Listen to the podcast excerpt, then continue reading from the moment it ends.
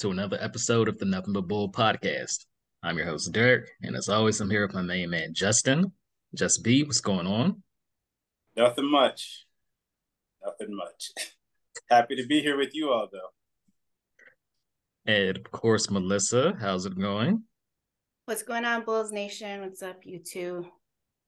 End of another season, but it was fun. It's not fun because we should be in the playoffs right now. How are you gonna play. start out there lying, Mel? I mean, the season was overall kind of fun. It was a bit of a roller coaster, but um, you know, I always have to have this glass half full perspective. it's a coping mechanism, you know. I always have to remember where we were three years back and prior. But it definitely ended too early. We should have at least made the playoffs.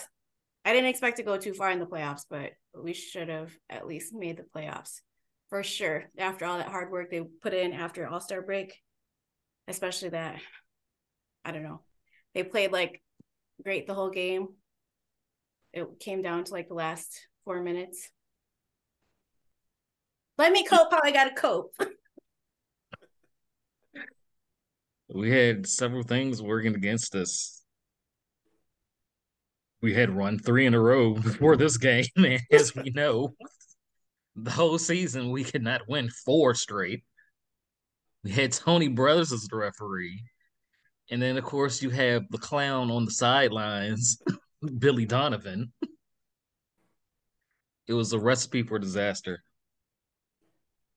Let's be real. There's one thing that was working against us, and it's the ladder that you mentioned. Gum boy. oh man. I, I I wanted to ask this early on. Was like, because I I was looking at the game and I'm like, man, we're gonna lose this. But like, was there like any point where you all were like, yeah, it's it's not gonna be our night? And I know you mentioned like everything that was working against us, but as you were watching the game, was like there any moment where you were like, it's not happening? When I realized Zach was like six for 21. Kind of hard to win when your leading scorer shoots six of 21 for 28.6%. No threes. I get that point. For for me though, it was like the first first seven minutes.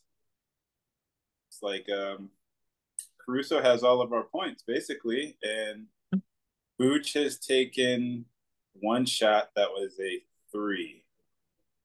Um, and I was like, if this if this is what we're looking for to be sustainable throughout this game, that's not going to work. And sure enough, um, yeah.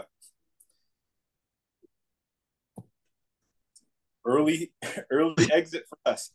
Can we even say it's an exit because we weren't really in? So, We well, we made history even becoming the first 10 seed to win a play-in game. All we had to do was win one more to get in. So, Derek, it's none an of early those exit. stats mean anything. It's an early exit. none of those stats will be counted for anything. There are no stats like play-in stats that are accounted for. Uh, still history. First thing to do it. Yeah, history. It needed to be history. Like, that game was all kinds of stupid. Like just like looking at the game where like we scored more field goals. Um yeah. Like they we scored more field goals. Like like it's it's funny like people talk about like three point shooting and I'm like well Miami's like they shot 10 of 30 we shot 8 of 28 so it's not like we were like you know getting killed from the three point range. So we weren't getting killed from the three point range. I think we were causing like more turnovers. And yet and still like for us to lose the way we did it just uh, is pretty indicative of the the lack of identity that this team has had for the entire year.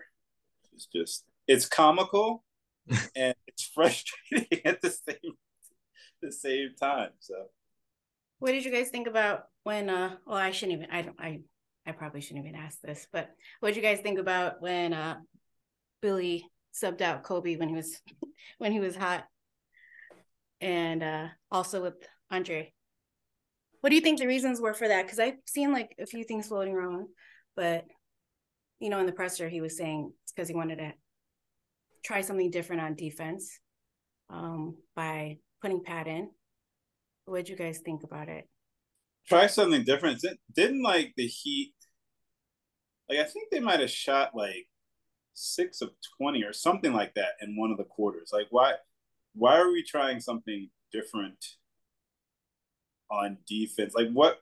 What they were doing was working. When we got into the third quarter, um, it, it was funny. Um, Stan Van Gundy. I know a lot of people don't like Stan Van Gundy, but because I've been watching him in South Florida for years, like he's comical to me. But he said something like, "Oh yeah, um, the, the Bulls are changing it up, like playing a full court defense." And I'm like, why weren't we doing that from the beginning? Like, you know, there were just some obvious things that should have been the game plan going in. So to feel like you needed to do something for like a different look or or whatever, it just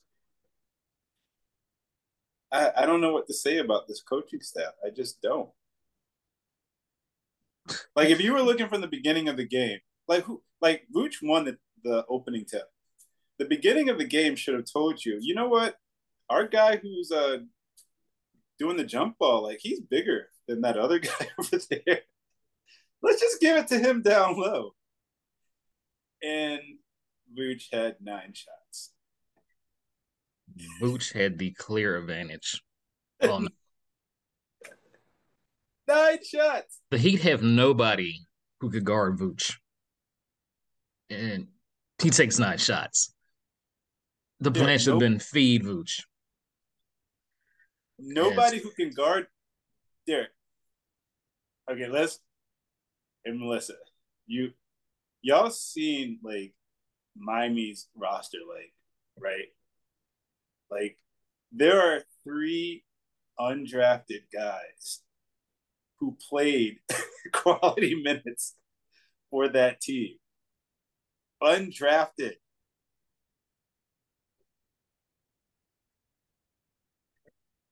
Should have been and feed the, Vooch. the, the thing about uh, Bam, Bam was like considered a defensive anchor because of, he can switch off on different guys, and he does a great job of doing that. But he cannot guard people in the post. That's something that's been obvious throughout his career in Miami. You know, anybody who's kept up with the Miami Heat, um, for them to not attack that clear advantage and just like keep punishing and keep punishing and keep punishing, it it was like I understood that they were like trying to close off like the lanes and keep keep Demar and, and, and Zach out of the lane from getting to the basket. But one of the, the staples of the offense should have been get Vooch on the elbow, get him in the paint. Um, and they just failed to recognize that the entire game, except for, ironically enough, when Kobe came in. Uh, Kobe made it a point to get Vooch the ball not just on the perimeter, but down low, or to create some type of like two man game with them. And it, it's just funny. Um, you know, we were questioning all year about like the point guard and do they have like the right guy? And the only person who was on that team yesterday who kind of recognized that was was Kobe. Yeah, let me get it to the guy who's bigger than everybody and also is more skilled on offense than that than Bam is on defense. Like it should have just been an obvious thing, and we just didn't do it. Unfortunately, that's been kind of like the story of the whole season. When we when they figure out something that works, especially, I mean, it's something we talk about all the time, using Luch as like the connecting piece. Um, we see how great they flow when they use him as such, and he he really did get used to that role. He's been like a double double machine, but um, when they're feeling it, they're great. Offense is flowing, but it's so unpredictable. it's really inconsistent. It just uh it's really just a flow thing. Like sometimes they're in flow and sometimes they're not. And a lot of it has to do with again, lack of offensive identity. Um, and then they just go away from things that work, which is utilizing Vooch more. But I don't know, it's been a tough one this season. Um, there's there was improvement over last season. Of course, they kicked it up after All Star break. Um, adding Pat to the roster and Kobe's improvement, and just having like that true point guard has been great for the team. But um, my expectations weren't really that high this season after what we after what we saw and with Zo going down, not going down, staying down, and that new news. Um, but they were higher than last season, and I think the talent not that we added that many pieces, um, the expectations were higher than last season. So it is still pretty disappointing, but it is what it is. Hopefully they build off of this and we'll see what kind of changes they make. You guys watch the pressers? Yeah. Um, I didn't get it. Like going back to well, this question about you know Billy pulling out Kobe. He he said it was for defense. Mm-hmm he was getting killed by Max Strus. Like from from three. Because it was a point I was texting Stacey King and I'm like, who is guarding Max Strus? And he's like, Kobe is so effing far home, he can't get back in time. So to to hear Billy was like, oh, it's for defense. Well, I'm like, hmm, he was getting killed by Strus, but Caruso should have been on Strus. I didn't understand why AC wasn't on him but that also goes back to like that honestly that goes back to game planning. Um, and the reason why i say that is because when miami attacked chicago on defense like they went into a zone. And the bulls had no idea what to do when they went into a zone. And it should have been just obvious just get into the middle get into the paint. Um, but like it's it just comes from a lack of preparation, and it's not to like absolve like Kobe from like his defensive assignments on um on Strus, or even to absolve um, Zach with his lack of executing the offense. You know, six to twenty one, you can't you can't do that when you're trying to when a, when a game is this important. But a lot of that, I, I got a question like the repetition as far as the practice and what those guys are being presented with. Um, or just like a simple timeout, you know, hey, that guy's killing us. And and then it's also like you have an advantage, just like if Strus is gonna be in there, he's undersized, just like the entire Miami Heat roster is just clearly undersized. There should have been some way that they could have gotten those guys into foul trouble. Just like with the athletic ability of Demar, of Zach, and even with um, with with P. Will, like getting those guys on the move so that they could attack Miami's defense and not allow them to just be stationary. You know that. it, it should have been something that at least as the game went on should have been addressed. Like, how many how many three point shots did Strus have? Was it like five? It was more than five. Five. it was more than five. Let me see real quick. He had anyway. five like in the first quarter. Max. But it's like what what is going on as far as like as the game is moving ahead? Okay, he had seven. Seven of 12. 31 points. Like, I don't mind, like, um, him going off like that, but for him to have only three fouls when clearly our wings have an advantage over him athletically. That doesn't make any sense. It just doesn't register for me. And, you know, that, again, those guys have to be have to recognize who they're playing against on the floor because there were too many times, and we've seen this all year. Like the help defense has not been where it's supposed to be. Like if you're going to make a move, then just commit to that move. Don't allow yourself to get lost and watch your guy who's moving off the ball. But you know, that's a lot of that is just preparation. Yeah. Um now speaking of the presser, our guest was at the presser today, so let's bring him in.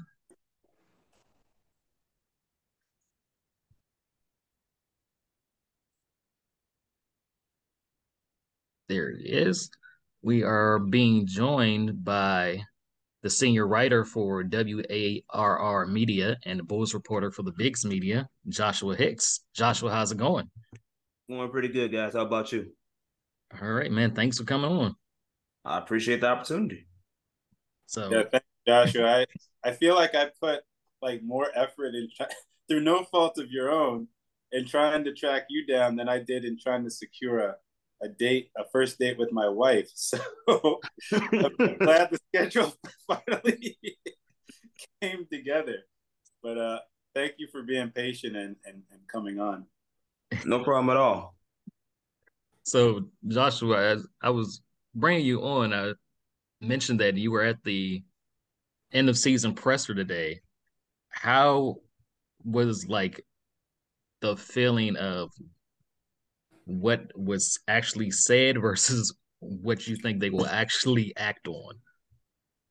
Well, um, Arturas Karnisovas pretty much made it known that um, you know, rebuild is not in their minds. Uh, they're more focused on trying to build around the core group that they have of their big three, you know, DeMar DeRozan, Zach LaVine, and Nikola Vucevic, with Vuce, with them knowing that Vuce is a free agent this offseason and um, they showed their interest in making sure they're going to do what they can to bring him back. They want him back. Um, and Vooch pretty much confirmed that the feeling is mutual. You know, he does want to come back and stay, but there's other factors that have to play into it, not, uh, not just from a fit perspective, but the vision offensively, as well as his family. You know, he loves Chicago. His family loves Chicago, and he's about to have a third baby in a couple months. So he's trying to uh, make sure that you know everything's good with the family as well as you know the fit and where the vision is moving forward with this core group and where the where the Bulls are trying to go. Because at the end of the day, they regressed. Um, they they went from being a playoff team last year, guaranteed playoff team last year, no play-in. Uh, on top of that, to you know losing in the first round into to this uh season where you have to play in to try even get a play in spot, and you don't even make the, the playoffs off of that. Um, you know, so what they feel they made improvements, even though the ending result wasn't what they wanted. Um, but the reality is, at the end of the day, they're confident in the core group that they have.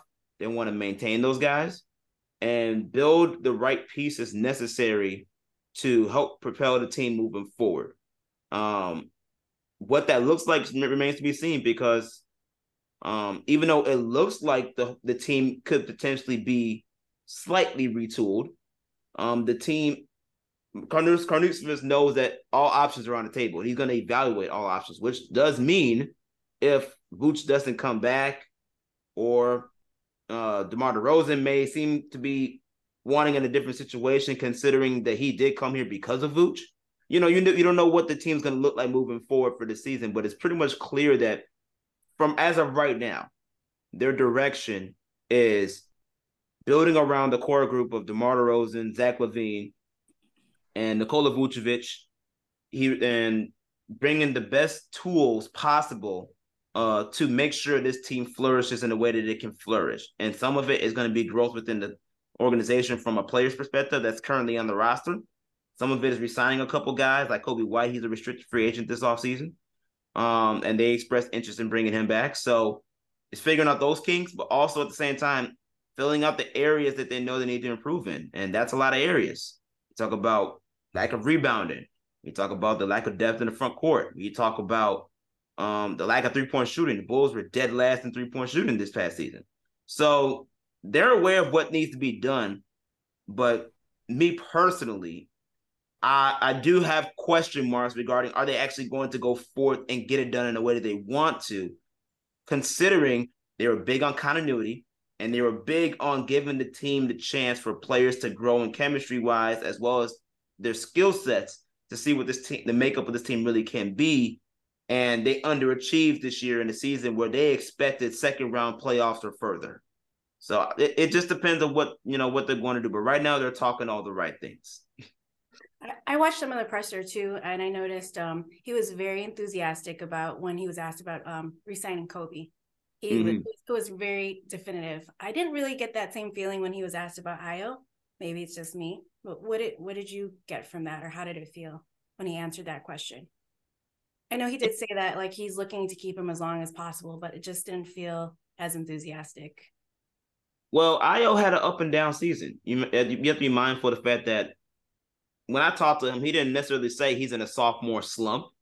Um, when you talk about his sophomore year into the league, but it was very much up and down. He went from starting point guard to coming off the bench to go back into starting lineup, and then at the end, you know, Patrick Beverley came in and pretty much took that starting point guard spot and proven that at the end of the day, the Bulls needed a veteran point guard in that backcourt, not just a young and upcoming player who is learning to be a point guard because he's not necessarily a point guard coming out of uh, coming out of uh, you know University of Illinois. So um, he's still learning that position, and Kobe White for sure at that time was still learning that position.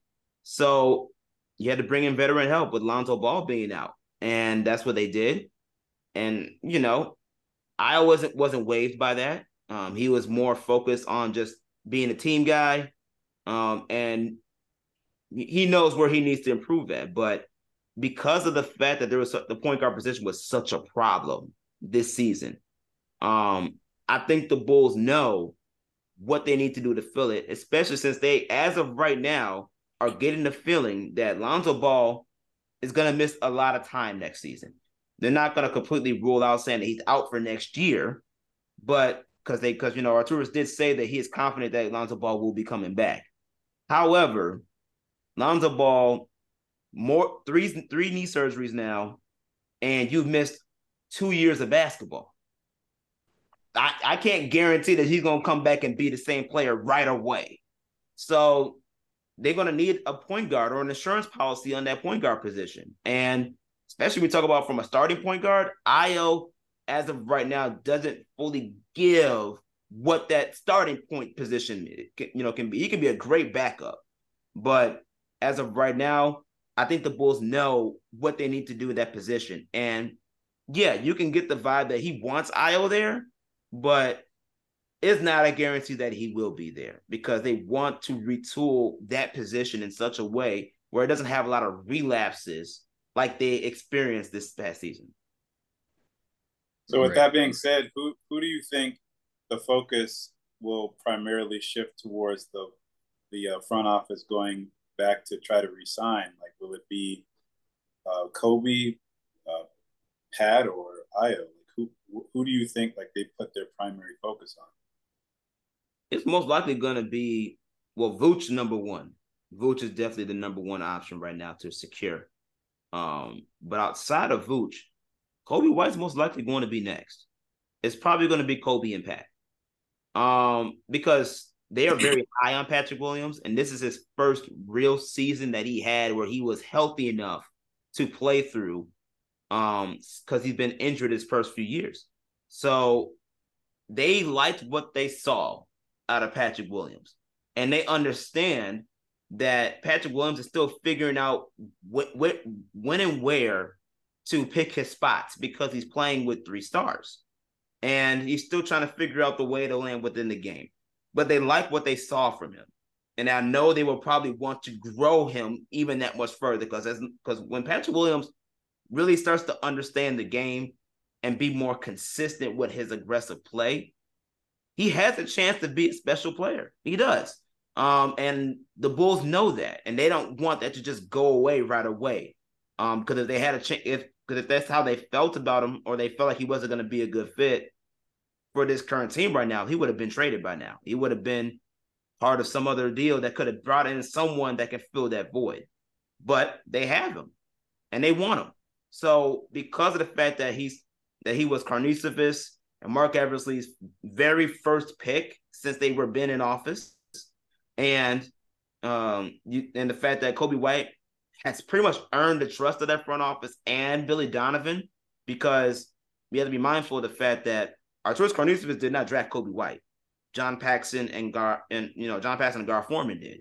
So for them for him to earn the trust of that front office and Billy Donovan to pretty much say, you know, we want you to be that guy, and Billy Donovan emphasizing today, he believes Kobe White does have a chance to be a starting point guard in this league because of the fact that he's grown so much since he's been here in Chicago.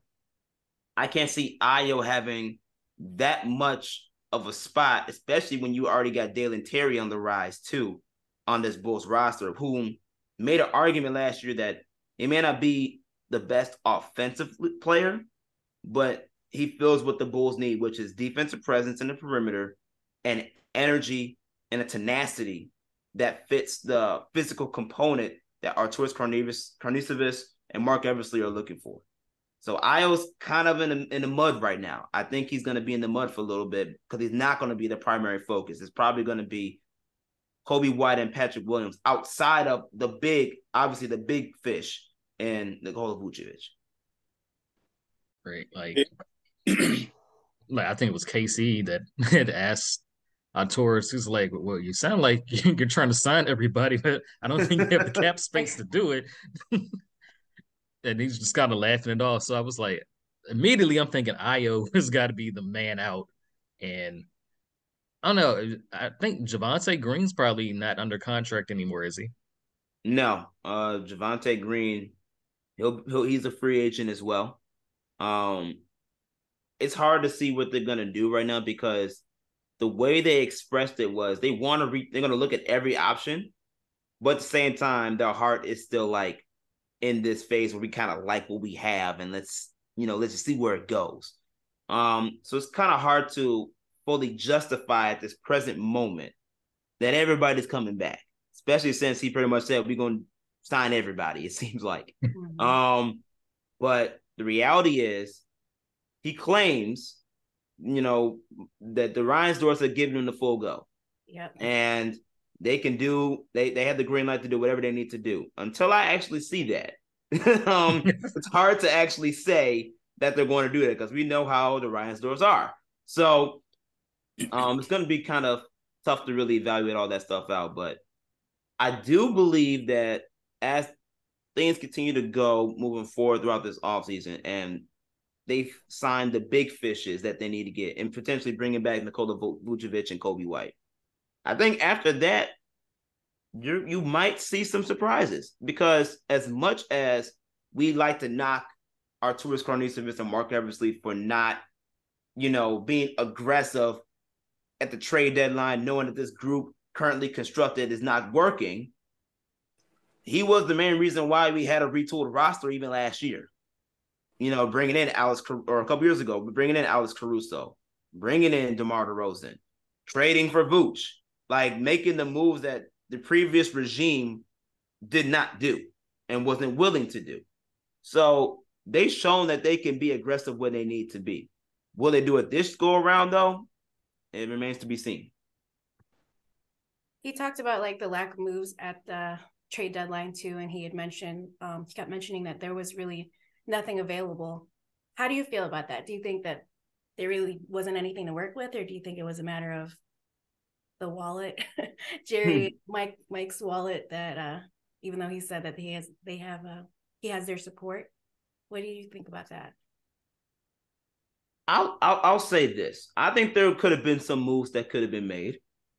I believe he just wanted to see what this team and the makeup of this team is going to be for the rest of the season because he was so big on continuity, giving the team a chance to, you know, come together in the moments when they need to the most. And you won't really figure that out until really at the end of the season at this present moment because the Bulls uh, season was so lopsided compared to last year. So I believe that he did his research. I do believe that. And he just felt that there wasn't any moves to be made. I I think he, they could have made small moves that maybe bringing in some type of shooting potentially, considering we were dead last in the league in three point shooting, and not just three point shooting percentage, but also three point shooting makes and attempts, yep. um, that's a problem. You're not gonna win too many games that way. Um, and you know, they know that, but there are some shooters at the trade deadline that did get traded. to contenders, and they're making impacts on those contending playoff contending teams right now, and they're in the playoffs right now. So I think the Bulls could have made some moves for that purpose, but I think that they also wanted to stick to their guns and stick to their game plan, which was to give the team pretty much the full season to figure out what they're going to do and what that this team really looks like and to see what they really have. And if anything, use the trade deadline to gog the interest of what it would take in case something in the offseason were were needed to needed to happen. Whether it is trading Zach LaVine or whether it is tra- doing like a sign and trade for Vooch. You know, like it just depends on what the scenario is. But I do believe they were just really doing a lot of research behind the scenes to see what all their options are going to be because the main theme that Arturas Karnisovas constantly hyped, harped on was my job is to evaluate everything, and I'm going to do that regardless of how I feel this offseason about this team, which means he's going to evaluate every option and see which players are going to stay which players are going to go. And you can't do that unless you go out the interest and take the calls. Right. You mentioned like being dead last and three point shooting, percentage, attempts, makes. And it seemed like that would be the priority going into the offseason. But it almost sounded like it was more of a coaching plan that he wants to implement more three point shots in the offense. And even like DeMar said that he'll be taking more threes as he's getting older and his game is always changing. So it didn't seem like they're necessarily going to just go out and try to find shooters, but they just want to like implement it more in the coaching plan for players to improve their shooting. There's some of that. Um, I I will say that because when you talk to someone like Coby White, who's one of the best three point shooters on the team, he'll tell you part of the reason why we didn't shoot the best because we didn't take a lot of shoot uh, threes. We turned down a lot of three point jump shots um, and him himself included. So his biggest thing was harping on the fact that we just didn't take advantage of opportunities that were given to us behind the three point line. And that eventually is going to have to give when you talk about the Bulls, where you're not only struggling to make the three, but you're constantly starting off games slow and you're not, and you're always in the hole, you know, behind that, that in the hole with big deficits, double digit deficits in early amounts of games. Like those type of things that have to improve. Part of it is you being aggressive with your three point shooting so you can make those comebacks. So that way you can not always be playing catch up. And players know that. Um, and the coaches actually really do believe in the players that they do have from a shooting perspective. And quite honestly, you can agree with some of that. Alex Caruso is a 40% career three point shooter. Uh, Javonte Green, before he got hurt, improved his jump shot drastically and was making timely threes. Um, Coby White, same way. We always knew he was a sniper. He was sniping from three and, and shooting over 40% from the three point line, especially in the last half of the season. When Zach LaVine got himself together, he was shooting 35% or more from three. So the shooting for the most part was improving and was somewhat there. And I know that's what they were relying on was the was the player development for each player to add that element to their game. And it was working in the beginning. But obviously with injuries, players trying to get themselves together, and like Coby mentioned, the lack of IQ and of risk taking when it comes to shooting and making three point jump shots. That all factors into why the Bulls we're dead last. And will they make moves to change that? I hope so. Arturas Karnisovas said that they are heavily going to look into that. But you can look into a lot of things. I look into homes out here. I already got a home. So I don't necessarily have to move. They got to actually make the move to get these people. And we know they can do it, but it's a different this is a different offseason compared to what it was a couple of years ago. It has been um, something that we have talked about several times, and many fans have harped on the fact that this team just doesn't seem to have a consistent offensive identity. And I know part of that is tied into them and their ability to take and make three point shots. Uh, you talked about uh, the front office kind of being excited about exciting those players. are the players just from what you gauged and the, with you being around them? Do you feel like they're fully buying into the system and the front office ability to address uh, the the concerns of the team and, and get them over the hump to the next step, which is not just trying to make the play-in tournament? Yeah, they're bought in. Um, there wasn't it wasn't like this season there was a huge disconnect between any of the players really and um the and the coaching staff or front office. Um, you can make a case for one of the players in Andre Drummond who kind of had a little bit of a disconnect, uh, considering that you know playing time, availability, etc. Um, you can tell from the outside looking in that was a little bit of an issue, and um, even Zach LaVine trying to figure out what his role was going to look like with this team because if you can recall in the beginning of the season, he was outspoken and said, "Yo, I got to talk to Billy. I'm not playing late in games, and I'm playing, you know, and I feel like I should be out there. That's a problem for me, you know." And after you work out those kinks, you you you start to see the cohesiveness between the, within the team, and you know the players love playing for each other and uh playing for the coaching staff. But I also think this year was a little bit more difficult because this was a new offensive system. Um, this was the offense that was supposed to be built on randomness, uh, less DeMar DeRozan, but more share the wealth. Um, you talk about scoring and putting people in the positions to exploit their gifts. And the problem is, to me, from outside looking in, there wasn't a lot of that.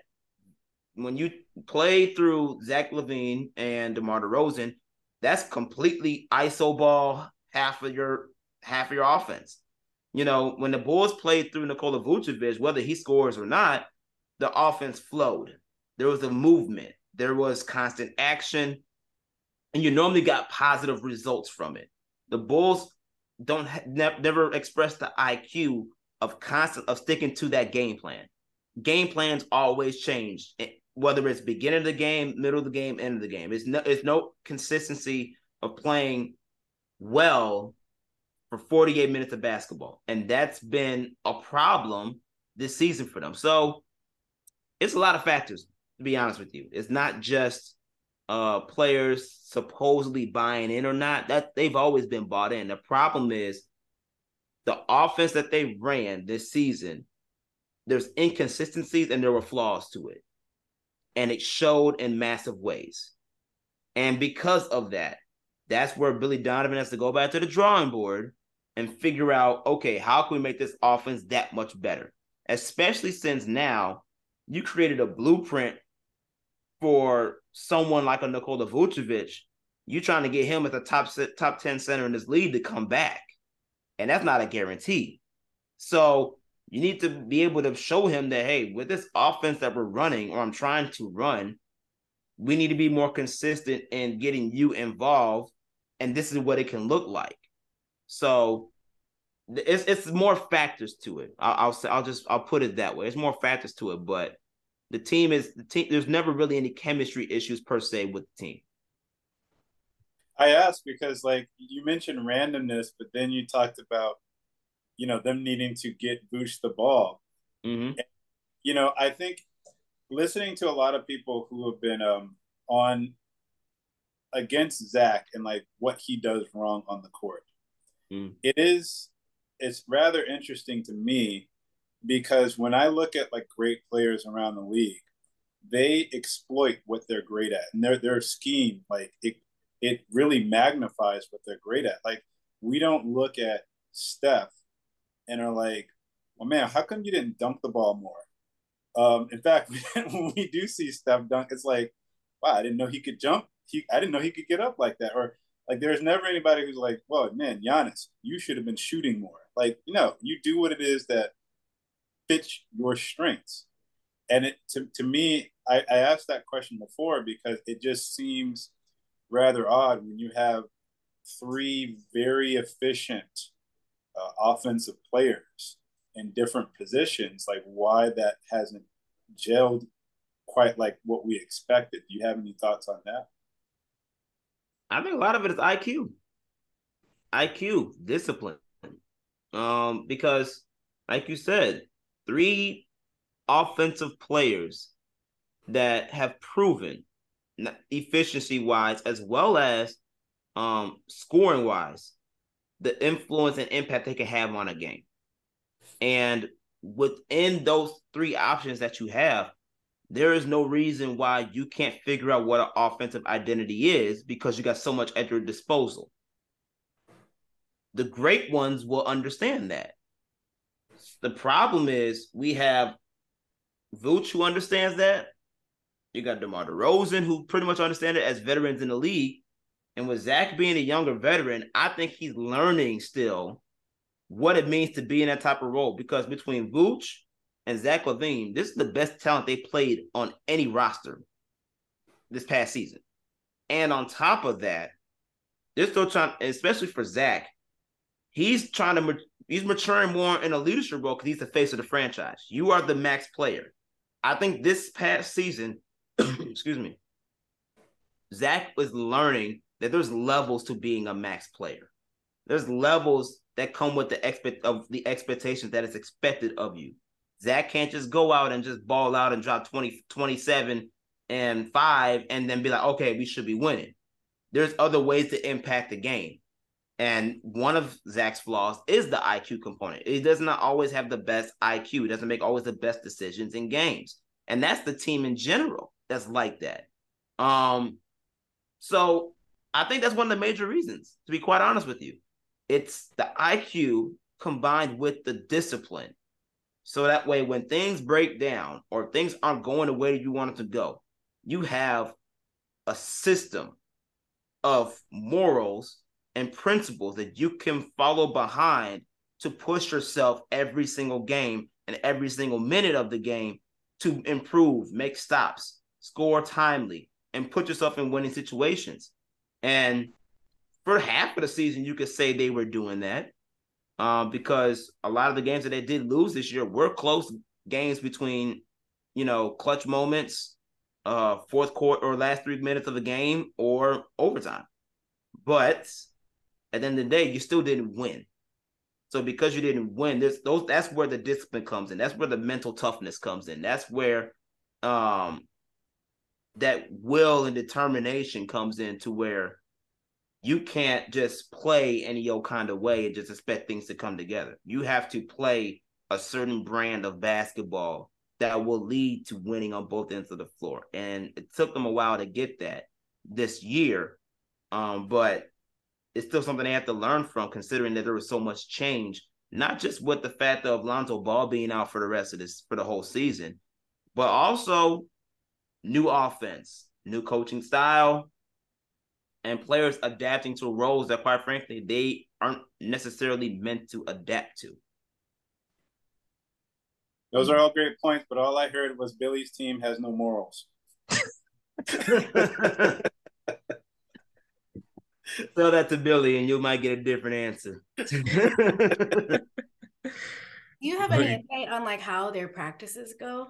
Like and including like film sessions how what, what are they working on? Because we talk a lot about discipline and it seems to i don't know for just a basketball fan it seems to be a lot of common sense things that the bulls are lacking on like the discipline the, the consistency just running offense through Vooch it's like Stacey always says it's a simple game. I mean it's pretty obvious. Mm-hmm. um we always are discussing amongst ourselves like what what is the disconnect because they know what works, they see what works. We see flashes of just great basketball when they're in flow, but then they can play a completely different game the next game or even from from half to half. It's like a completely different game.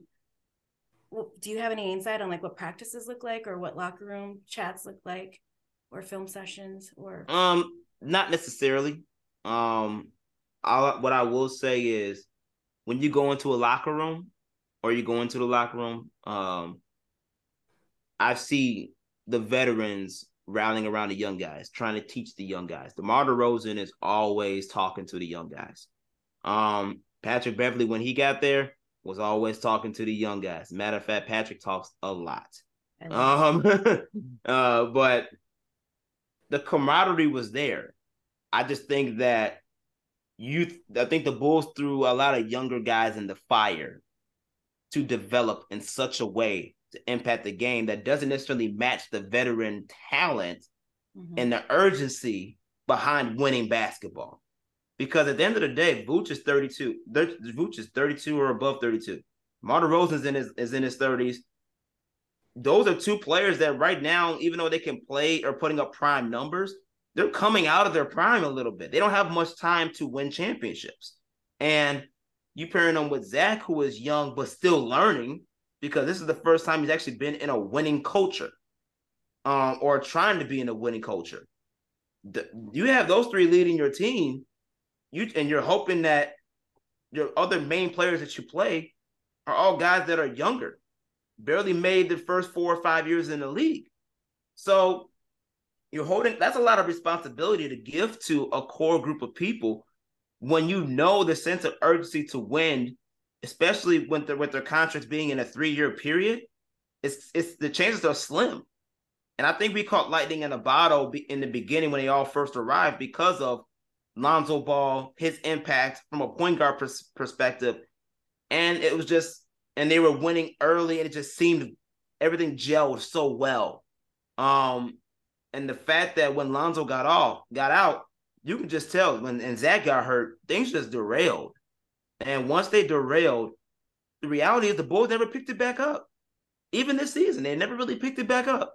So, you know, we got deceived. I like to say with the with ca- catching lightning in the bottle, but the reality is the the younger talent that is with that the Bulls have, no matter how great they are and can be development wise, doesn't always match up with the veteran leadership that you have in that locker room.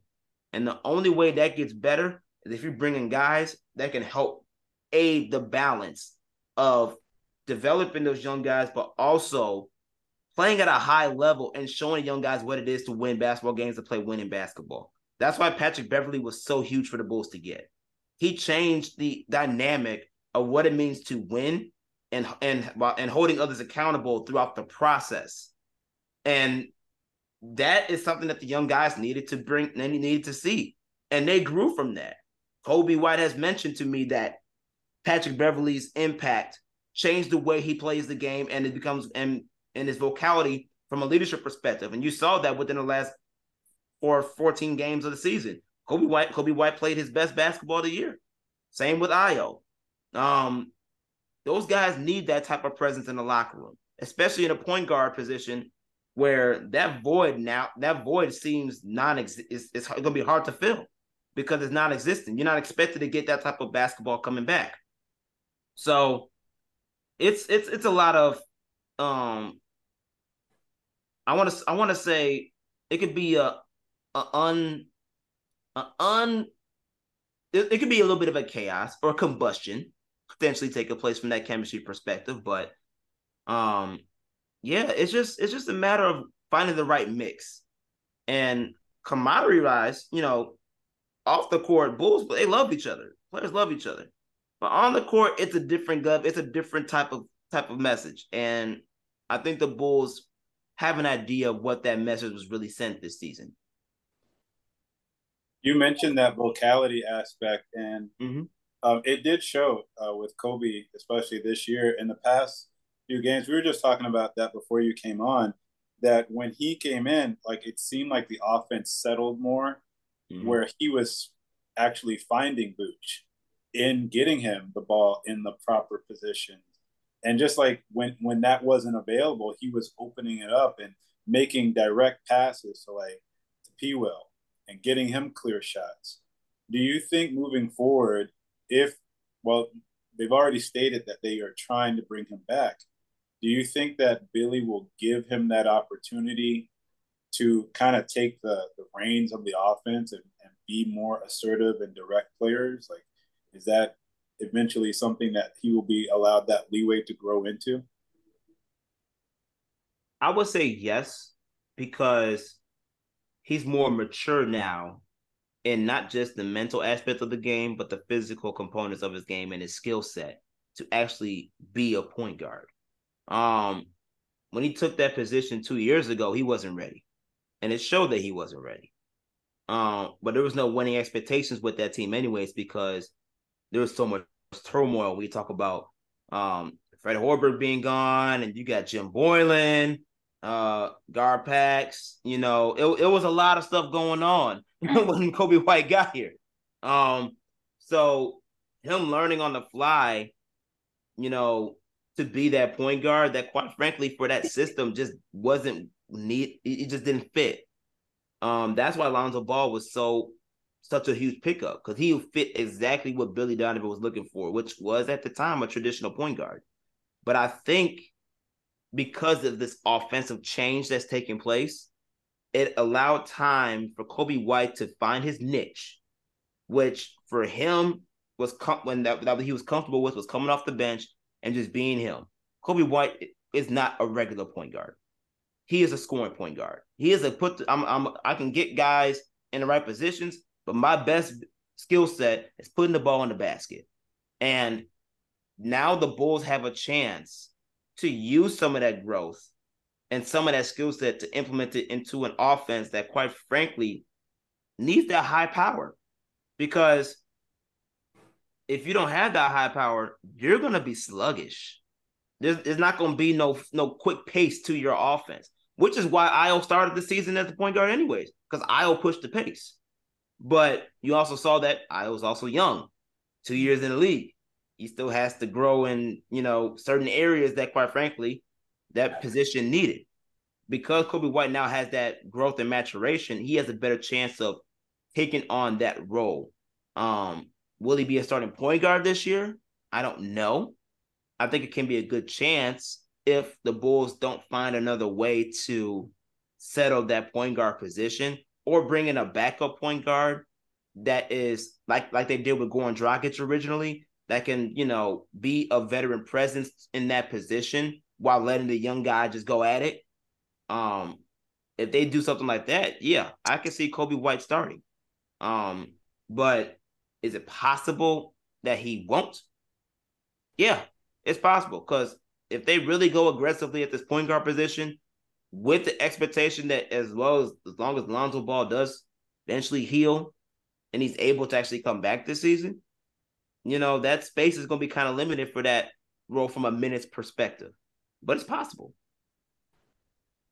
Yeah, it'd be interesting to see what they're going to do with that because he did mention too in the presser that he is not not naturally a point guard. He's a guard, mm-hmm. and uh, he had mentioned too that um, he had to like really sit down with himself and take a look at himself in the mirror and say, "I just need to play to my strengths. You know, do what I do best, and that's a guard." So versus a point guard. So it'd be interesting to see what they do this season and if we're going to do any any make any moves with the point guard position. And in hindsight, do you think that we did enough the team did enough to develop Dalen this year.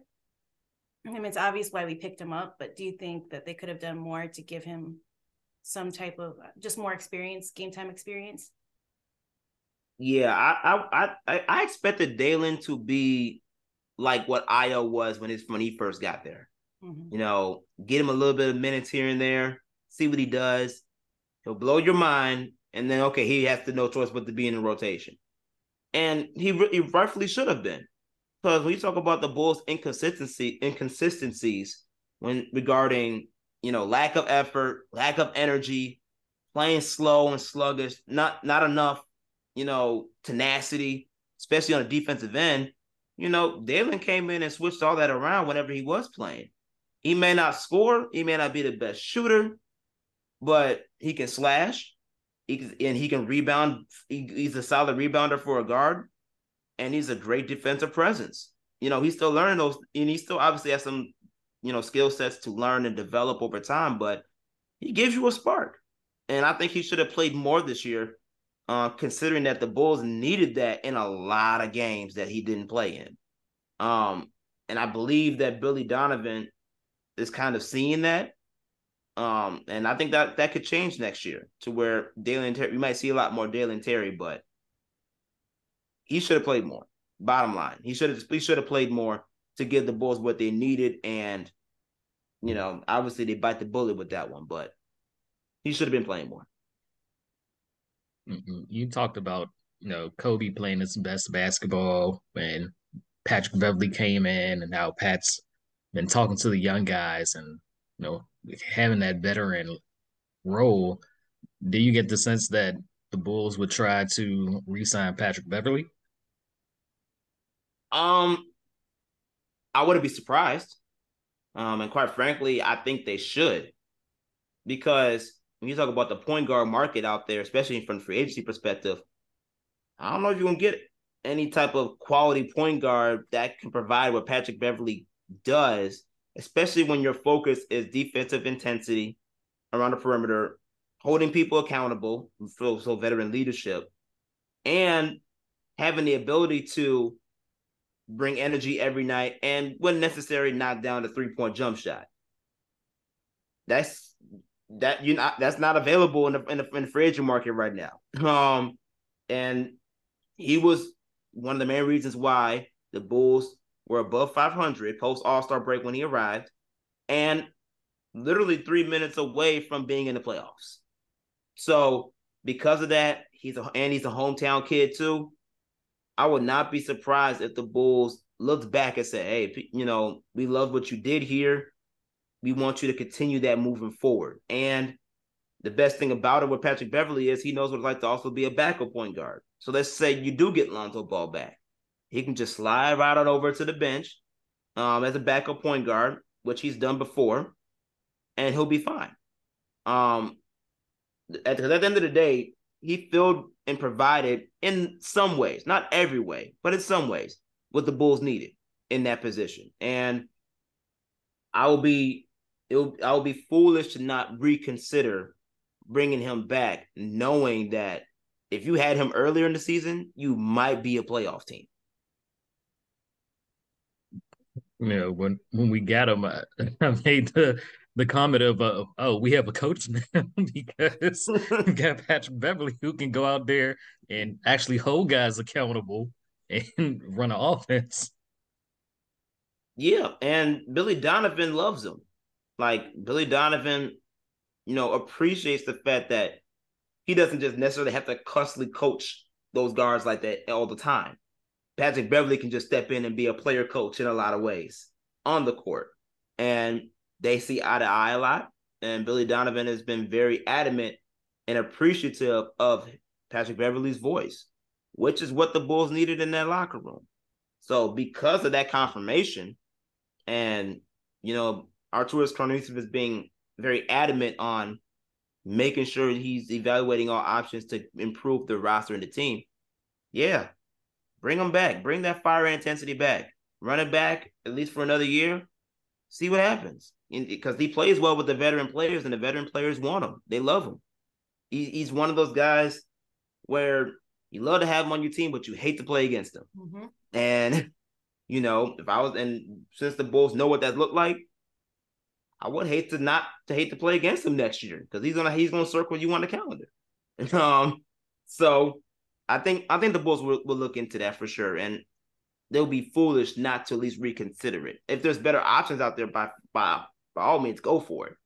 But he's a good insurance policy for what you're looking for. Yeah, being locked in, does that include um, the coaching staff as well? Like, will we see any changes from the bench? Uh, maybe like the um, the assistant coaches, or I, I'm just putting it out there. Like, if the Bulls come out and like they're just sluggish or terrible at the beginning, does Billy have a full leash, or is it is it short? Can you speak on that at all? Um, I don't expect any coaching changes to take place. Uh, Billy Donovan did sign an extension with the team, even though they did it really hush hush and no one knew about it until literally months later. But he's locked in long term. So because the fact he's locked in long term, and he does have a good rapport with the front office, and front office seems to really include him a lot in the personnel decisions and moves that need to be made for this for so that way he can coach the way that he needs to coach and desires to coach. I don't think I don't expect any changes like that to be made. Yeah, the the fans wanted, but it was kind of doubtful, especially since the whole coaching staff got an extension before the season. A secret one, Loki one. yeah, that that still rubs my head. I, I mean, I get it, um, especially since Billy Donovan is known for, you know, his being a player's coach. He did help the Oklahoma City Thunder go to the Western Conference Finals when he did have Kevin Durant and Russell Westbrook, you know, and players thrived in under his under his, you know, under his tenure. Russell Westbrook was won his MVP under Billy Donovan, you know.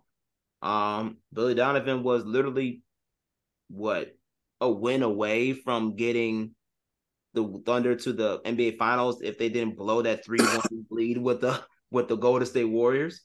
Um, and you know, he coached a young team that was led by Chris Paul in the bubble to the first round to the playoffs and taking the Houston Rockets to seven games, which is something that no one expected. And for him to be here in Chicago, he turned the team around and got them to the playoffs for the first time in years. So there's a winning record that comes with Billy Donovan.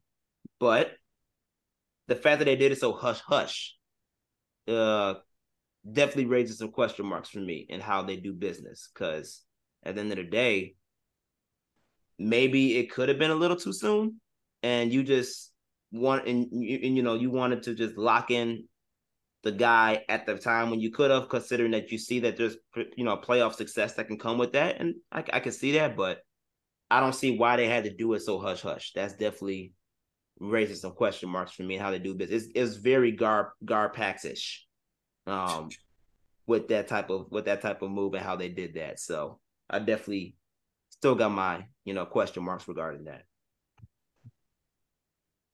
I, I, was surprised like nobody asked today like why was it so hush hush? Probably because he was sitting right there. Right.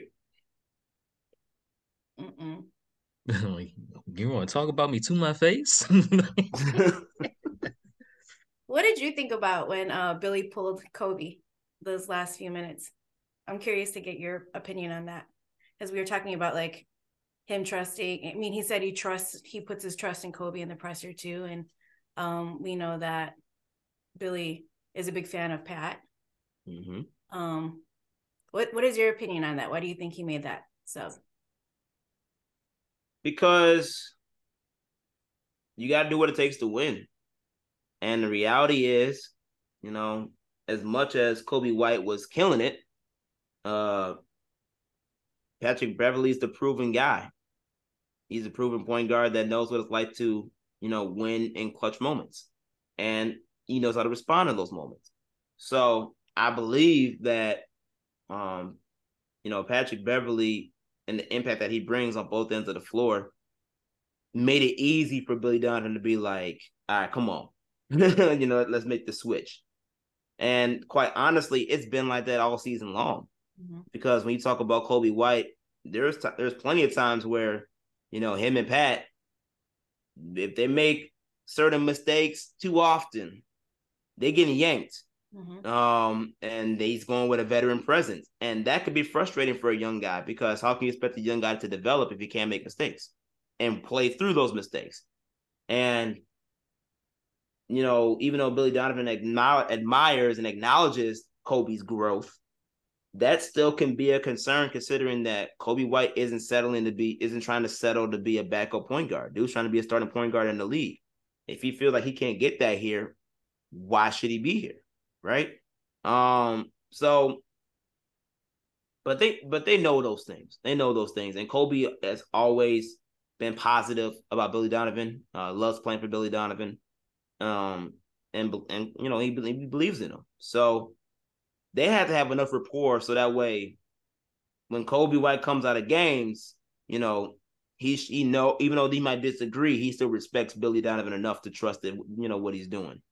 And Billy Donovan has made it known that he'll yank anybody because he did it with Zach LaVine, and we saw how that went. so, um, you know, it's something to keep my it's something that you pay attention to for sure. But um, considering that Billy Donovan has that type of pull to where he's not afraid to yank anyone out of a game when they need to be yanked to help the team win. It's one of the honestly is the one is a really actually great attribute to have as a coach because it shows that just because it's it's great for accountability purposes, just because you may be getting all the money in the world or you guaranteed a spot right now, it also means that if you don't get your job done, I'm gonna make sure I do mine. So I'm not on a hot seat. And you can't blame him for that. Yeah. Um. So yeah, I. It sounds pretty much like their plan is simply to kind of make a tweak here and there, but still run with this core for next year. Uh, I know a lot of Bulls Nation has not liked the word continuity, but it definitely seems like continuity is still going to be the theme of the roster next year. And I know DeMar mentioned like last year Zach wasn't healthy, and this year mm-hmm. with the quad in the second half when Zach finally got back healthy. So, does it seem to you that if they are both healthy, Vooch is back, Coby's back, that this team with minor tweaks can be a playoff team instead of barely making the play in? Yeah, I, I do agree with that. Um, the fact that we were even a play-in team and we were literally three minutes away from making it to the playoffs with what we have now, I think is a testament to the Bulls' talent and the fact that if you do make minor tweaks, um, and both players can be healthy, and all your players, the core players, can be healthy, you know, a lot of positive can come to the point where you are a playing turn up, up you know, a playoff team. Um, and it's funny to think about because when you really do think about it, even though both of those players weren't always healthy at the same times, the two years they played together, each of them made All Star appearances. So individually, it works. You know, some that that duo can work individually, and they become and they can become arguably one of the top deadliest duos in the league. But combining that with a solid point guard and you find a way to get Vooch to continue to being the double double machine that he is and impacting the game offensively and defensively, yeah, I'll take that any day. And the Bulls have clearly made it known they will too. So I think that's going to be a game changer this year when with, with the fact that you'll be coming into next season with a healthy DeMar DeRozan and a healthy Zach LaVine, which is something that they expected but never got the reality of. Yeah, well, you heard it there, Bulls Nation. Still believe in this core because whoever you're doing that, they're going to be back most likely.